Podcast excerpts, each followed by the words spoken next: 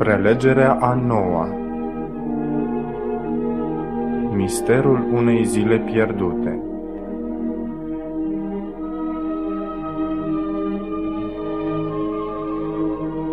Aș dori să deschideți Biblia împreună cu mine în Epistola către Evrei, capitolul 3. Aici se povestește despre felul în care Dumnezeu a încercat în repetate rânduri să ofere odihnă poporului său. De multe ori, poporul lui Dumnezeu din timpul Vechiului Testament a vrut să-și croiască singur drumul, să facă totul prin puterea și înțelepciunea lui. Dar de multe ori, ei nu au găsit această odihnă. Apoi, în capitolul 4, Apostolul Pavel ne arată ce ar trebui să învățăm noi din experiența lor. Să observăm versetele 1 și 2. Să luăm dar bine seama că atâta vreme cât rămâne în picioare făgăduința intrării în odihna lui, niciunul din voi să nu se pomenească venit prea târziu. Căci și nouă ni s-a adus o veste bună ca și lor. Dar lor, cuvântul care le-a fost propovăduit nu le-a ajutat la nimic, pentru că n-au găsit credință la cei ce l-au auzit. Apoi, în versetul 3 scrie Dar noi, fiindcă am crezut, intrăm în odihna despre care a vorbit El. Apoi, în versetul 4 se continuă Căci într-un loc a vorbit astfel despre ziua a șaptea. Dumnezeu s-a odihnit în ziua a șaptea de toate lucrările Lui. Acum să ne întoarcem la cea de-a doua instituție pe care a înființat-o Dumnezeu în timpul săptămânii creațiunii, care este o frumoasă ilustrație despre odihnă. Aceasta este instituția sabatului. Apoi, în versetele 9 și 10, însemnătatea acestui lucru este făcută și mai clar. Rămâne dar o odihnă ca cea de sabat, iar în originalul grec se spune Rămâne o odihnă de sabat pentru poporul lui Dumnezeu. Dar care este legătura?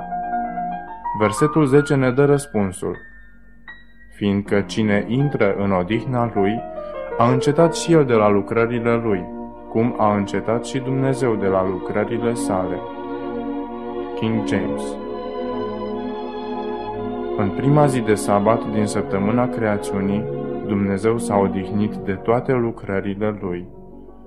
Aceasta este o minunată ilustrație, un minunat semn de aducere aminte, că atunci când noi urmăm porunca lui Dumnezeu de a ne odihni în ziua sabatului, noi trebuie să ne odihnim de eforturile și de lucrările noastre proprii de a câștiga mântuirea și să ne punem încrederea în Isus. Nu este minunat că Dumnezeu vrea să ne dea această odihnă și pace? Nu este minunat modul în care a ilustrat aceasta în așa fel ca noi să nu uităm?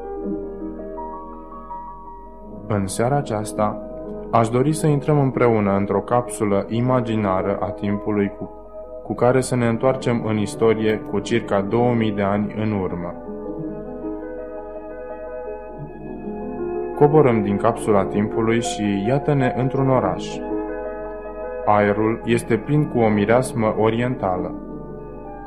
Trecând prin oraș, observăm că toate magazinele sunt sub cerul liber și că fiecare are în spate câte o mică încăpere pentru locuit. La tarabe vedem oameni prăfuiți care vor să-și vândă marfa. Lumea trece prin fața lor, se oprește, discută cu ei și, desigur, se tocmește cu ei. Dumneavoastră și cu mine Coborâm pe o stradă și ajungem în dreptul unui magazin care pare a fi deosebit de celelalte. Se vede că s-a făcut de curând curățenie. Este un magazin atelier de tâmplărie. Înăuntru se află un tânăr cam de 18 ani care lucrează tâmplărie. Tocmai lucrează la o bucată de lemn pe care caută să o facă dreaptă și netedă. Înapoi a lui se află un om mai în vârstă care pare a fi tatăl său. În colțul celălalt al camerei, o femeie toarce niște lână. Aflăm că numele tânărului este Isus. Unii îl numesc regele Isus. Nu suntem surprinși pentru că are o statură înaltă, impunătoare și o frunte nobilă. Strălucește de inteligență, este comunicativ, așa că ne bucurăm că putem sta de vorbă cu el. Auzim că acest rege a venit să-și împartă soarta cu cei care trudesc din greu, cu cei săraci. El a venit ca să trăiască o viață exemplu pentru omenire. Există ceva care ne atrage în acest atelier de tâmplărie. Astfel, noi ne reîntoarcem luni, marți, miercuri și suntem tot mai fascinați de întâlnirile cu El. Vorbind cu El, parcă vedem viața într-o nouă dimensiune. Ne reîntoarcem joi și vineri și din nou ne simțim bine în prezența Lui. Dar ne pare rău că timpul trece atât de repede. Apoi însă ne întoarcem sâmbătă pentru a-i face o vizită. Dar, spre surprinderea noastră, vedem că atelierul de tâmplărie este închis – la ușă se află un lanț, iar înăuntru pe o bucată de scândură scrie Închis. Privind înăuntru, observăm că totul este curat. Toate resturile au fost măturate și aruncate, iar instrumentele au fost curățate și puse în ordine. Ne întrebăm unde s-o fi dus tânărul. Observăm un grup de oameni care merg pe strada principală a orașului și ne hotărâm să îi urmăm. Mergând după ei, ajungem într-o casă de închinare plină de oameni. Ne găsim cu greu un loc și ascultăm cu respect tot ceea ce are loc acolo. În fine, suntem plăcut impresionați să-l vedem pe tânărul templar pășind spre un amvon îmbrăcat în cele mai bune haine ale sale, deschizând sulurile și citind din cartea lui Isaia. De unde știu aceasta? Să citim acum ceea ce scrie în Luca 4 cu 16. A venit din Nazaret, unde fusese crescut, și, după obiceiul său, în ziua sabatului, a intrat în sinagogă. S-a sculat să citească. Observăm, deci, că acest exemplu este clar și compatibil. Nu există nicio contradicție nicăieri în Noul Testament. Exemplul lui Isus, obiceiul lui Isus era obiceiul ținerii sâmbetei ca zi de odihnă, al sabatului.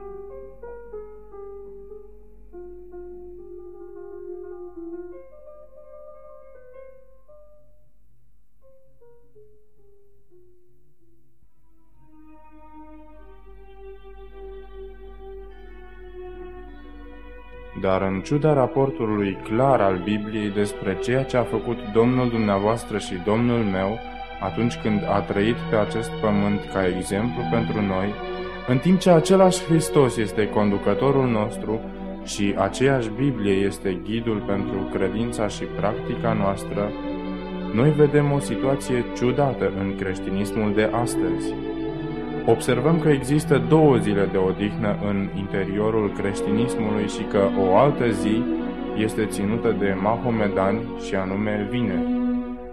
Unii își închid prăvăliile duminica, unii sâmbăta și alții vinerea. Orice inimă sinceră care este pătrunsă de simțul științific se întreabă de ce facem ceea ce facem. Noi am ajuns într-un timp în care oamenii cu judecată cercetează pentru a afla ei înșiși care este adevărul. Și acesta este un lucru bun. Atunci când ne apropiem de Cuvântul lui Dumnezeu, noi ne apropiem de adevăr. Cred că sunteți de acord.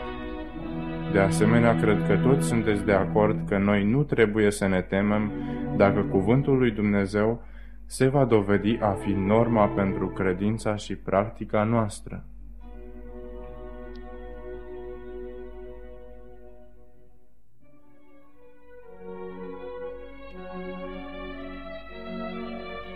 O inimă sinceră nu poate decât să întrebe, cine are dreptate?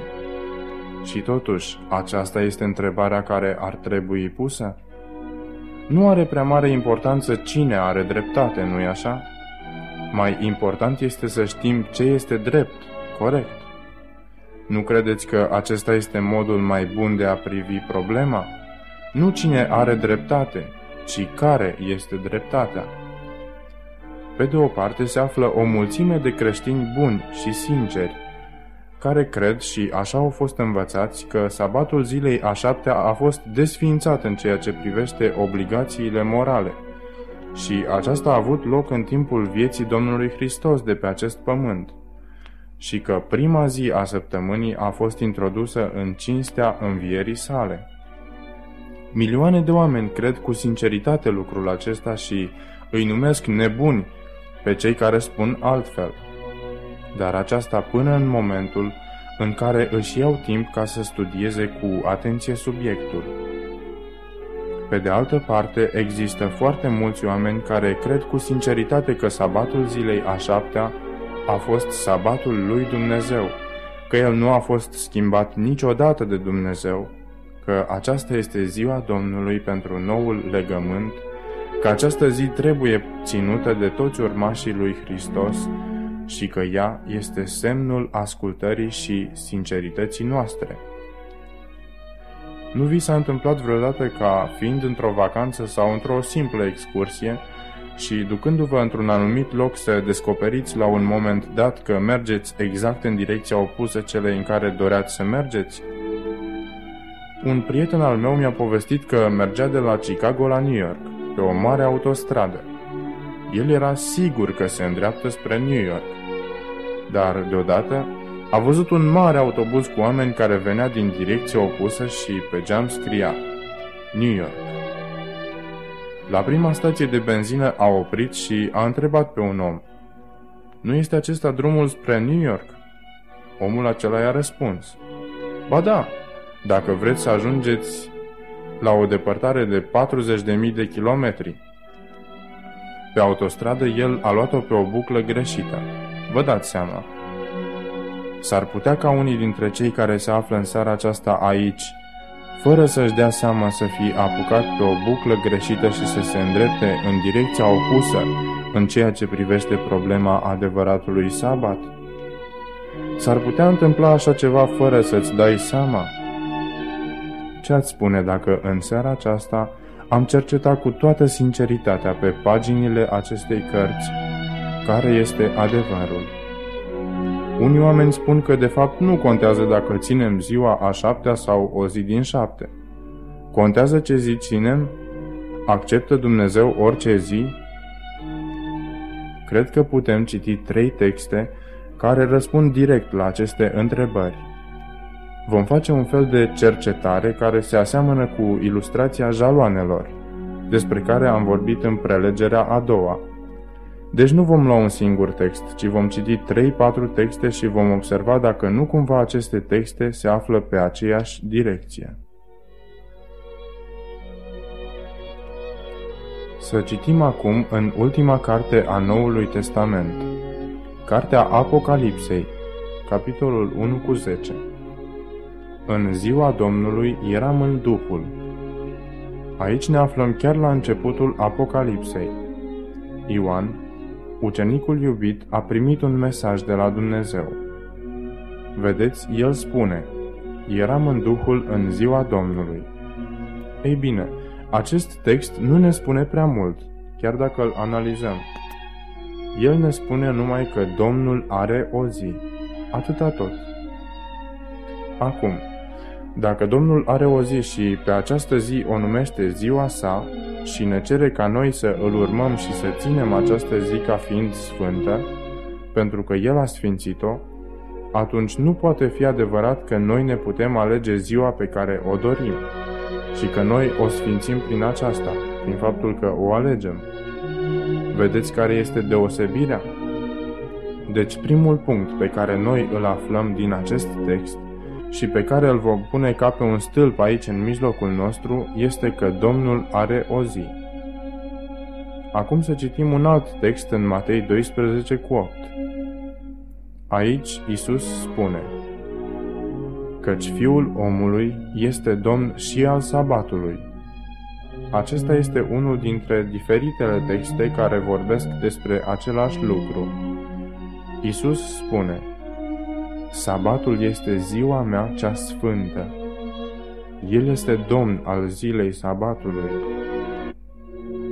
Dar acest text încă tot nu ne spune care zi este ziua sabatului, dar el indică faptul că sabatul și ziua Domnului sunt unul și același lucru.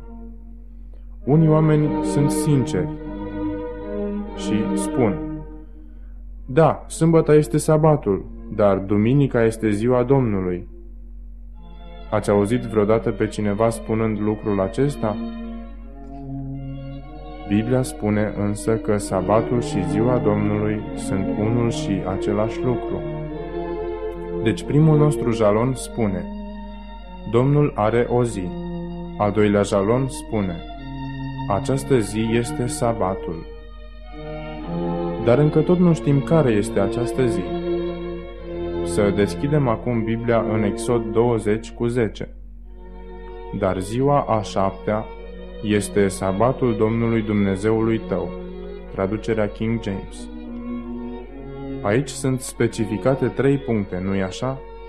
Observați, vă rog, că nu scrie că această zi este sabatul iudeului.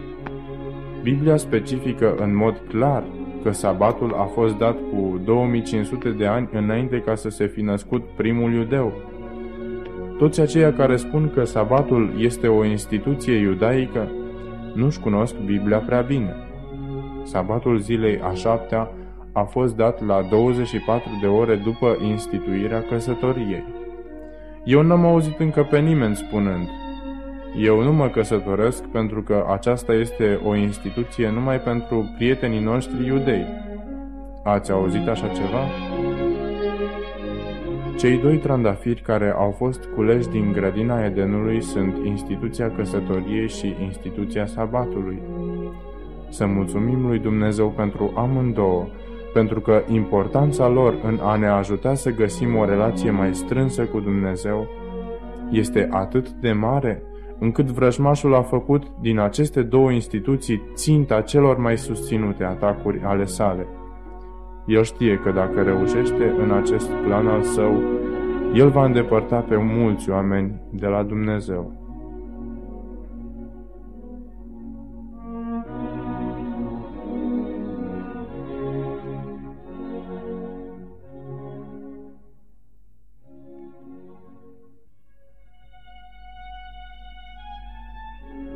Deci am stabilit că Domnul are o zi. Această zi este sabatul, ziua a șaptea este sabatul Domnului. Să citim acum toată porunca a patra așa cum o găsim în Exod 20 ca fiind mijlocul celor zece porunci. Adu-ți aminte de ziua sabatului ca să o sfințești. Șase zile să lucrezi și să-ți faci tot lucrul tău, dar ziua a șaptea este sabatul Domnului Dumnezeului tău. În el să nu faci nicio lucrare. Apoi în versetul 11 Dumnezeu ne spune de ce ne-a dat sabatul. Căci în șase zile a făcut Domnul cerul, pământul, marea și tot ce este în ele, iar în ziua a șaptea s-a odihnit. De aceea Domnul a binecuvântat ziua sabatului și a sfințit-o traducerea King James. Noi trăim într-o vreme în care omul a renunțat la istoria biblică a creațiunii, în care foarte mulți oameni și-au pierdut încrederea în originea lor. Dar celui căruia îi este neclară originea, îi va fi neclar și destinul sau scopul vieții. Dumnezeu ne-a dat cuvântul său pentru a ne păstra clară originea, astfel încât și scopul să ne fie clar. Apropo, cine a creat lumea? Biblia spune că la început Dumnezeu a creat cerul și pământul. Deschideți acum în Ioan 1.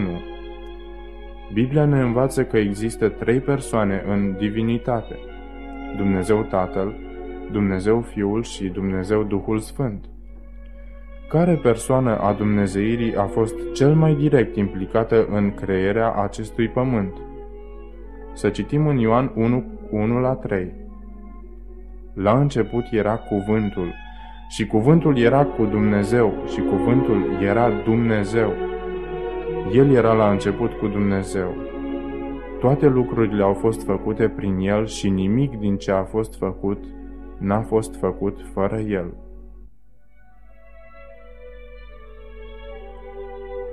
Dar despre cine este vorba aici? Acum să citim versetul 10. El era în lume și lumea a fost făcută prin El, dar lumea nu l-a cunoscut. Apoi versetul 14. Și cuvântul s-a făcut trup și a locuit printre noi plin de har și de adevăr. Și noi am privit slava lui, o slavă întocmai ca slava singurului născut din Tatăl. Cine este acesta, deci? Isus. Observăm deci că Isus este acela care a creat lumea aceasta. Hristos în preexistența sa, înainte de nașterea în Betleem. Dumnezeu a creat toate lucrurile prin Isus Hristos. Toate cele trei persoane ale Dumnezeirii au participat, dar Hristos a fost centrul.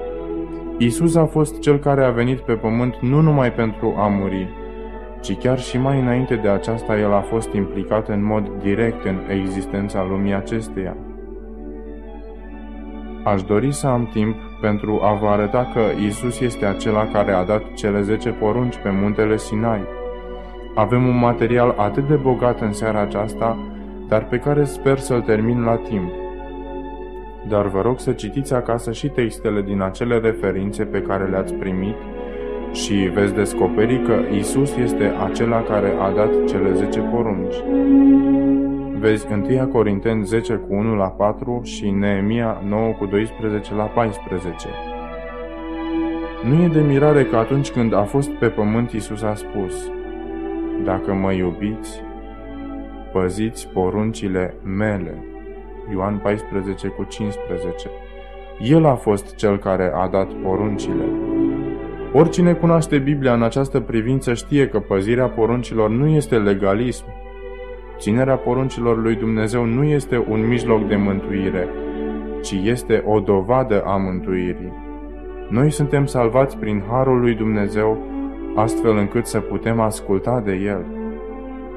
Vedeți, eu nu-mi fac niciun fel de griji pentru omul care îl iubește cu sinceritate pe Domnul său, pentru că Mântuitorul meu a spus – oile mele aud glasul meu. Cel care într-adevăr caută adevărul lui Dumnezeu va auzi sunetul adevărului său așa cum este prezentat în cuvântul său. Isus a spus, Oile mele mă urmează. Aceasta este tot ceea ce contează, să urmăm pe Isus. Dar, domnule Lenhov, vor spune unii, Există mulți oameni care cred că ziua a șaptea săptămânii este duminica. Cum putem ști care este într-adevăr ziua a șaptea? Este interesant să afli cum am moștenit zilele săptămânii și modurile de a socoti timpul. De unde vine ziua? Ziua este perioada de timp necesară Pământului pentru o mișcare de rotire completă în jurul axei sale. De unde ne vine luna? Aceasta este timpul în care luna face o rotație completă în jurul Pământului, nu-i așa? De unde vine anul? Acesta este timpul în care Pământul face o rotație completă în jurul Soarelui. Dar de unde ne vine săptămâna? Nu v-ați gândit niciodată? E ceva deosebit aici, nu-i așa? Săptămâna nu are niciun punct de plecare în ceva care să aparțină de sistemul nostru solar. Săptămâna de șapte zile își are originea la creațiune. Când Dumnezeu a făcut cerurile, pământul și tot ce se găsește pe el, timp de șase zile, iar în a șaptea zi s-a odihnit. De-a lungul istoriei putem vedea felul în care Dumnezeu a păzit succesiunea zilelor ciclului săptămânii.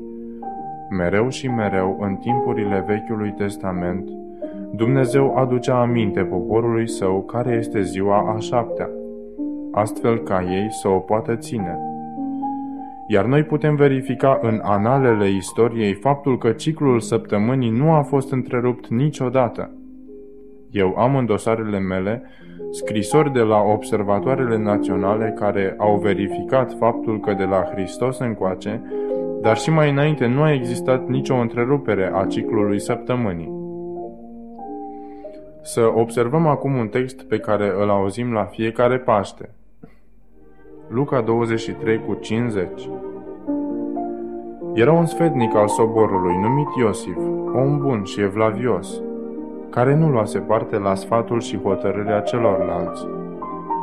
El era din Arimatea, o cetate a iudeilor, și aștepta și el împărăția lui Dumnezeu. Omul acesta s-a dus la Pilat și a cerut trupul lui Isus. L-a dat jos de pe cruce, l-a înfășurat într-o pânză de in și l-a pus într-un mormânt nou, săpat în piatră, în care nu mai fusese pus nimeni. Ce zi era aceasta? În ce zi a fost Isus răstignit și îngropat? Cum o numim? Vineri, nu-i așa? În versetul 54 scrie Era ziua pregătirii și începea ziua sabatului. Deci ziua pe care noi o numim vineri, Biblia o numește ziua pregătirii. Versetul 55 Femeile care veniseră cu Isus din Galileea au însoțit pe Iosif. Au văzut mormântul și felul în care a fost pus trupul lui Isus în el. Ele au vrut să fie sigure că totul se face așa cum trebuie și apoi s-au întors ca să pregătească miresme și miruri, care erau pentru îmbălsămarea trupului lui.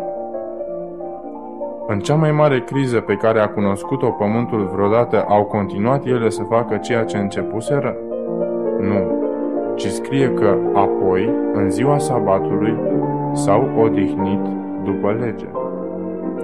Urmașii lui Isus au continuat să țină sabatul așa după cum El i-a învățat. Acum să citim din capitolul 24, versetele 1 și 2.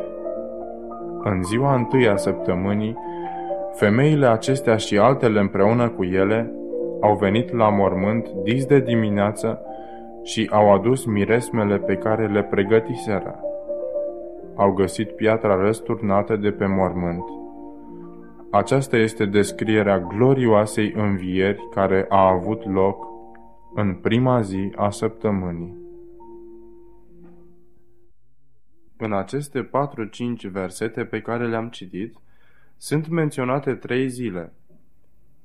Două dintre ele poartă nume sfânt, iar cealaltă poartă un număr obișnuit. Una este numită ziua pregătirii, iar cealaltă este numită sabatul, după lege iar a treia este numită ziua întâi a săptămânii. Acum, s-au tipărit aceste știri chiar în seara morții Domnului Hristos, așa încât să poată fi citite în ziarele de dimineață? S-a tipărit Evanghelia lui Luca chiar în ziua aceea sau la scurt timp după aceste evenimente? Nu. Cartea lui Luca a fost tipărită cel puțin 20 de ani după moartea și învierea lui Isus și 20 de ani mai târziu, Luca numește această zi tot prima zi a săptămânii. El nu spune că această zi ar fi sabat și nicăieri în Biblie nu se spune că ziua întâi a săptămânii ar fi un sabat sau o zi sfântă. Oricât ar fi de șocant și de tulburător pentru unii, trebuie să spun că în Noul Testament există multe zile despre care se menționează că au fost sabate – dar nu există niciun loc în care să se spună că noi trebuie să sfințim ziua întâi a săptămânii.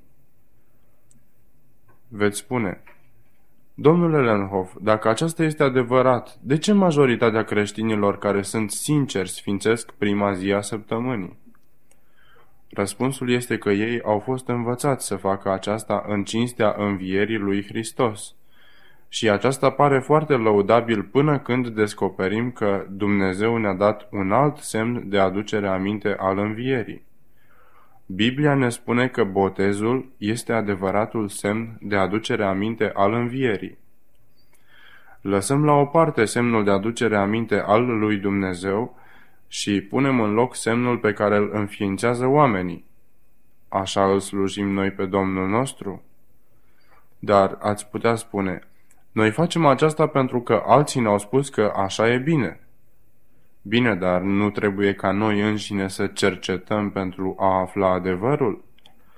Biblia spune că în zilele din urmă noi trebuie să ne luptăm cu seriozitate pentru credința care a fost dată sfinților odată pentru totdeauna. Iuda 3. Căci iată ce s-a întâmplat. Schimbarea zilei de odihnă. Poate că mă veți întreba, cum s-a întâmplat? Cine a schimbat ziua de odihnă? Aceasta este cea mai surprinzătoare povestire pentru cei care o aud pentru prima dată. În multe cărți de istorie se poate verifica acest fapt, dar noi să ne oprim doar la câteva citate pentru seara aceasta.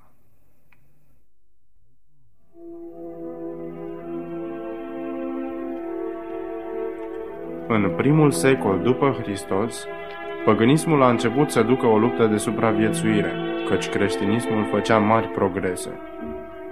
El a încercat să determine creștinismul să se supună practicilor sale. În primele secole a fost o luptă îngrozitoare între închinarea la soare și creștinism. Prima zi a săptămânii era ziua onorată de închinătorii soarelui, duminica.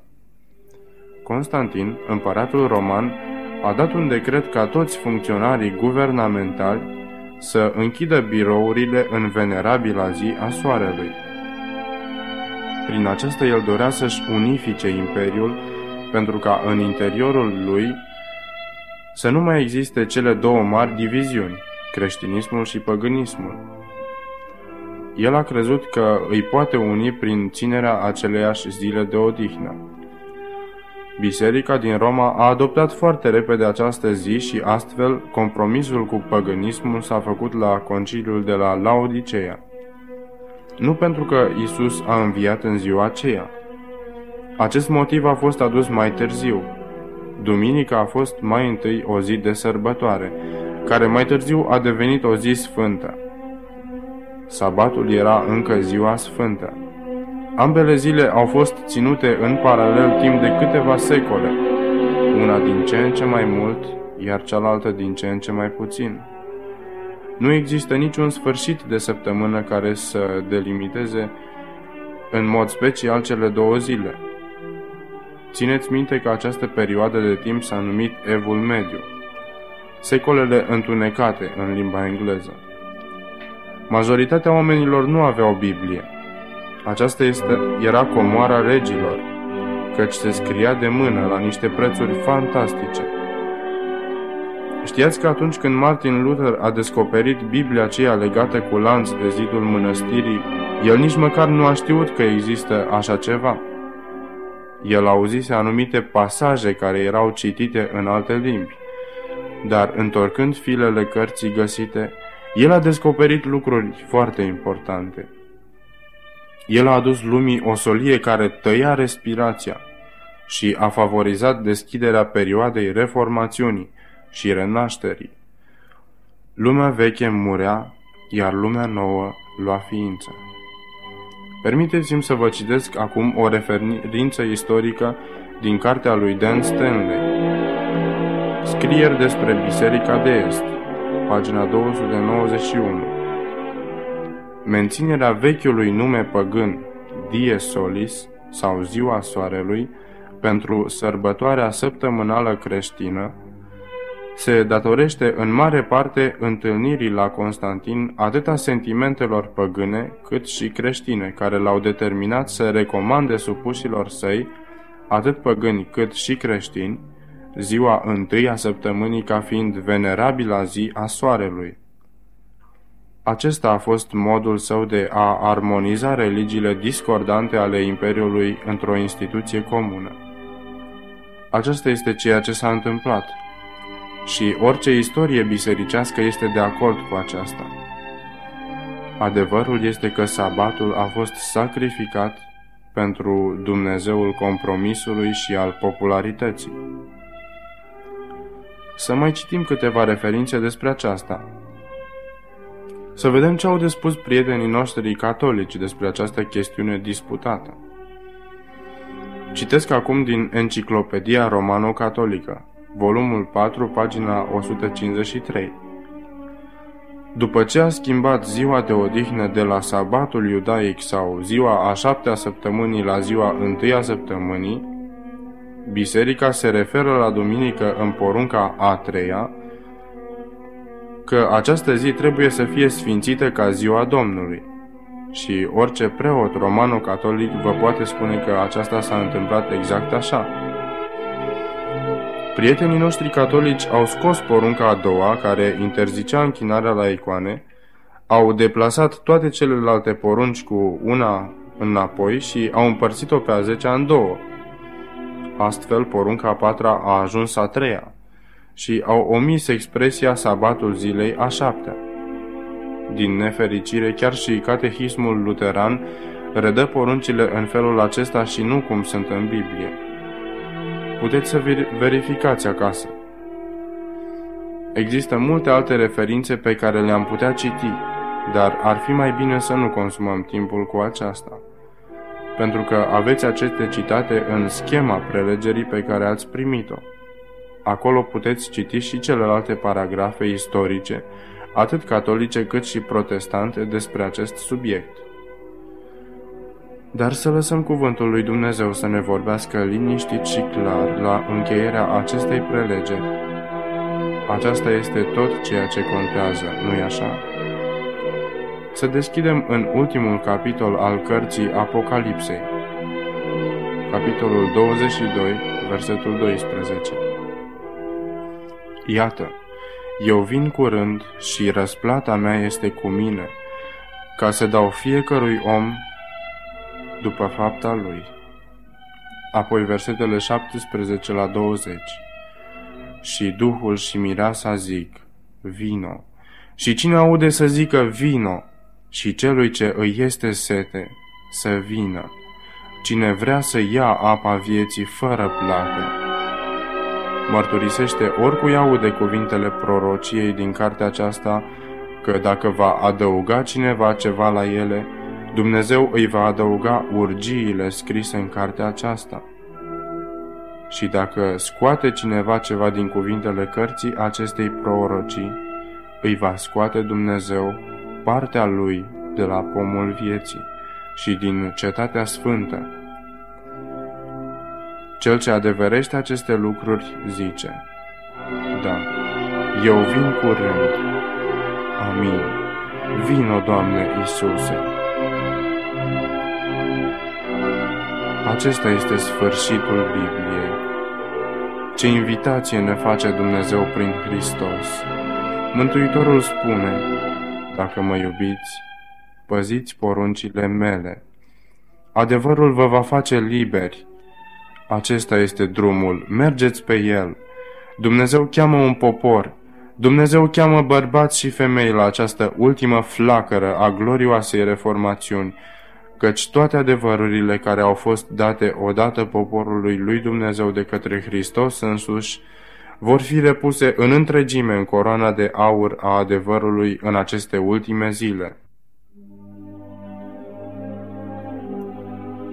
Problema nu este cine are dreptate, ci care este adevărul, ce este drept. Nu ce face mulțimea, ci ce dorește Domnul Hristos ca eu să fac. Aduceți-vă aminte că mulțimea l-a răstignit pe Isus. Dacă atunci ați fi urmat mulțimea, sau chiar pe conducătorii religioși din timpul lui Hristos, ați fi fost de partea greșită. Dar ce ocazie minunată de a fi în viață astăzi și de a mărturisi despre Isus.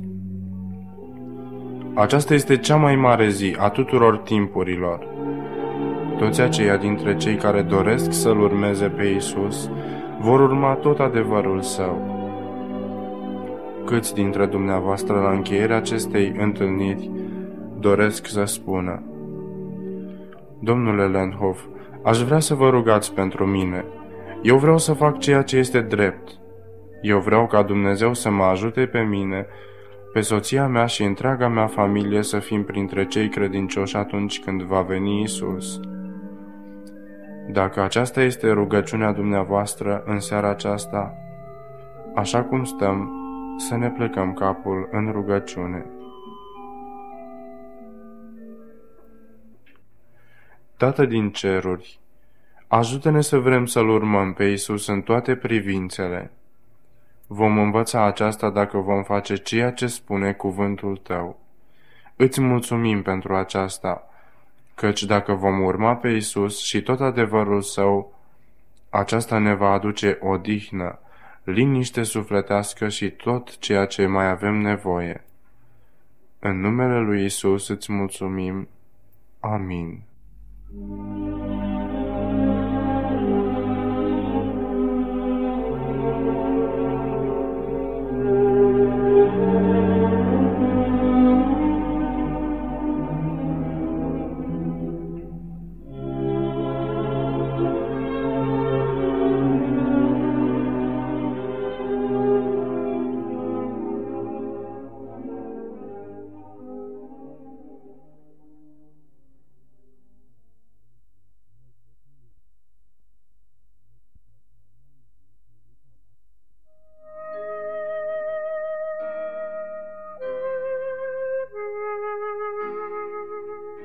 Câteva citate cu privire la schimbarea zilei de odihnă. Our Sunday Visitor, publicație catolică, 11 iunie 1950. În toate cărțile de doctrină oficială, protestanții pretind că religia lor este bazată pe Biblie și numai pe Biblie. Ei resping tradiția ca parte a credinței lor. Nu există niciun loc în Noul Testament în care să se spună clar că Hristos a mutat ziua de cult de la sâmbătă la duminică. Cu toate acestea, toți protestanții, cu excepția adventiștilor de ziua șaptea, țin duminica. Ținând duminica, protestanții urmează tradiția. Încheia citatul. Reverendul Pierre German, în Catehismul Doctrinei Catolice, pagina 50, spune, citat, Noi ținem duminica în locul sâmbetei pentru că Biserica Catolică a transferat solemnitatea sâmbetei la duminică, cu ocazia conciliului de la Laodicea. Alt citat, Cetatea Vaticanului, 13 iunie. Mesa duminicală, slujba duminicală, va putea să fie celebrată de acum înainte sâmbătă după amiază. Decizia luată de adunarea conciliului este menită să permită turiștilor de la sfârșitul săptămânii, în special schiorilor și muntenilor izolați de iarnă, să se achite de datoriile lor religioase. Numai la începutul secolului al doilea, duminica a fost instituită în mod special ca fiind ziua Domnului, zi de rugăciune și de sfințire. Dar mult timp, ea nu a fost admisă ca atare. Din punct de vedere teologic, nu există niciun text în scriptură care să desemneze duminica ziua Domnului, ca fiind de drept divin. Această instituție a fost introdusă de însăși biserica, ea o poate, deci, modifica. Alt citat, din lucrarea Discuții despre protestantismul de astăzi, ediția 38, pagina 207. Este curios să amintim că această observare a Duminicii, care este singurul cult al protestantismului, nu numai că nu se sprijină deloc pe Biblie, dar e în contradicție flagrantă cu litera Bibliei. Litera care prescrie ziua de odihnă a sabatului sau sâmbetei. Biserica catolică este cea care, prin autoritatea lui Iisus Hristos, a mutat această odihnă, duminica, în amintirea învierii Domnului nostru. În felul acesta, sărbarea duminicii de către protestanți este un omagiu adus în ciuda lor autorității Bisericii Catolice. Alt citat din lucrarea Sinopsis Teologic Dogmatic. Un autor catolic, ediția 13, pagina 398, spune, fiind citat de Ernesto Pereira, în revista Servir, volumul 10, numărul 2, trimestrul 2, din 1958, paginile 8 și 9. Catolicii și protestanții, în general, nu observă sâmbăta, ci duminica. Dar dacă am luat Sfânta Scriptură ca singura regulă de credință, am vedea că aceasta este împotriva legii divine, căci, pe de o parte, din Vechiul Testament tragem în mod clar concluzia că sâmbăta trebuie să fie sfințită. Pe de altă parte, constatăm că în Noul Testament apostolii au păzit în același mod cu fidelitate sâmbăta. Și nicăieri altundeva în Sfintele Scripturi nu citim că acest precept divin ar fi fost abrogat, anulat. Și un ultim citat, abatele Crowley, în lucrarea Curs de învățătură religioasă, la pagina 86 și 87, spune Protestanții pretind că toată revelația se găsește în Biblie și numai în Biblie. Ori această teorie este în contradicție chiar cu practica lor. Protestanții admit inspirația cărților Noului Testament, botezul copiilor și ei păzesc duminica în locul sabatului. Ori toate aceste adevăruri sau aceste practici vin numai din tradiția bisericii.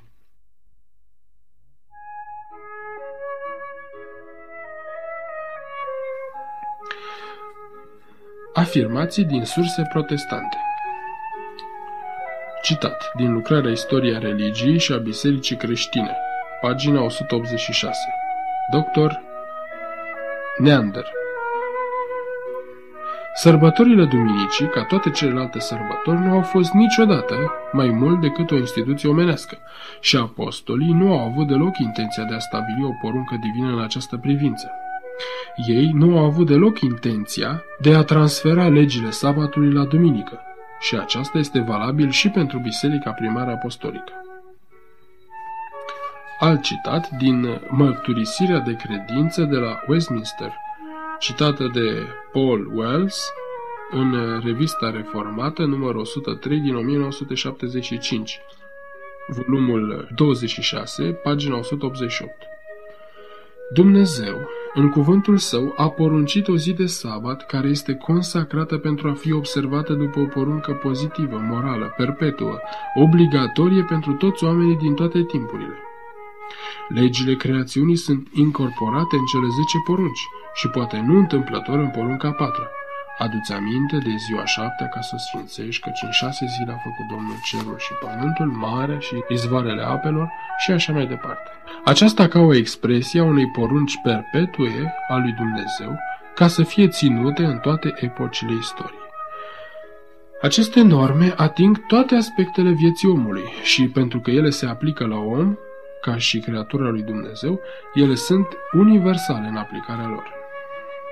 Alt citat, din lucrarea Săptămâna nu va exista niciodată fără ziua sfântă care face parte din ea, de Cezar Melan, ediția a doua, la Geneva 1859, apărută pagina 61 și 62. Dacă Domnul Isus ar fi spus aceste cuvinte, ați auzit că s-a zis celor din vechime, adu-ți aminte de ziua de odihnă ca să o sfințești, dar eu vă spun că toate zilele sunt egale în această privință și că astfel ziua șaptea nu este mai sfântă lui Dumnezeu decât alta, evident că atunci Domnul sabatului ar fi abrogat această poruncă. Și dacă el nu a făcut-o, cu ce drept îl face biserica? Alt citat din lucrarea Sabatul iudaic și Duminica creștină a unui teolog protestant elvețian, la pagina 18 și 19. Ziua fiind mutată, scopul schimbat, chiar și numele înlocuit, mai putem spune că duminica este continuarea sabatului? Din toate elementele de identitate rămâne sfințirea unei zile din șapte, deci actul de solemnizare. Dar cine a autorizat schimbarea timpului și a numelui? Moise, în Deuteronom 5 cu 15, a introdus o variantă în decalog și a dat un alt motiv pentru observarea sabatului. Dar era Moise, el avea instrucțiunile lui și de altfel el nu ștergea nimic, el doar a adăugat. Care altul atunci, înarmat cu aceeași autoritate, a venit după el ca să modifice forma poruncii lui Dumnezeu în legătură cu sabatul? Nimeni. Tot ceea ce se poate spune este că creștinismul însuși, nu Iisus Hristos și nici vreunul dintre apostolii săi, și-a ales ziua lui și a înlocuit o amintire cu o altă amintire. Dar acest fapt este cu totul altceva decât o continuare a sabatului. Altceva, pentru că această noutate nu a fost nici poruncită ca noutate și nici nu a fost atașată în mod expres de instituția precedentă, ci pentru că ea s-a născut, ca să spunem așa, pe nesimțite, din aprobarea spontană a bisericii. Alt citat din lucrarea pastorului Jean-Pierre Blanc, Ziua de odihnă. Teză prezentată la Facultatea de Teologie Evanghelică de la Vaux-sur-Seine, pagina 99 și 100. În Noul Testament, noi găsim puține texte referitoare la Duminica sau Ziua Domnului. De mai multe ori ni se spune că Isus cel înviat a apărut în fața ucenicilor săi în prima zi a săptămânii. Vezi Ioan 20 cu 19 și 26. Unii s-au folosit de aceste texte și de altele pentru a da un fundament sau o bază biblică instituirii duminicii de către Isus. Faptul este interesant de subliniat și nu s-a produs desigur printr-un hazard fericit. Acesta este singurul argument și ni se pare prea slab pentru a sprijini numai pe el o instituție a învățătorului. Dacă Isus ar fi vrut absolut să înlocuiască sabatul cu ziua întâi a săptămânii, atunci el ar fi dat instrucțiuni precise ucenicilor săi după sacrificiul și învierea sa. Nu le-a dat el un ordin misionar clar, fără echivoc? Dacă Isus ar fi vrut să instituie duminica drept ziua Domnului, cred că el ar fi făcut-o în mod expres.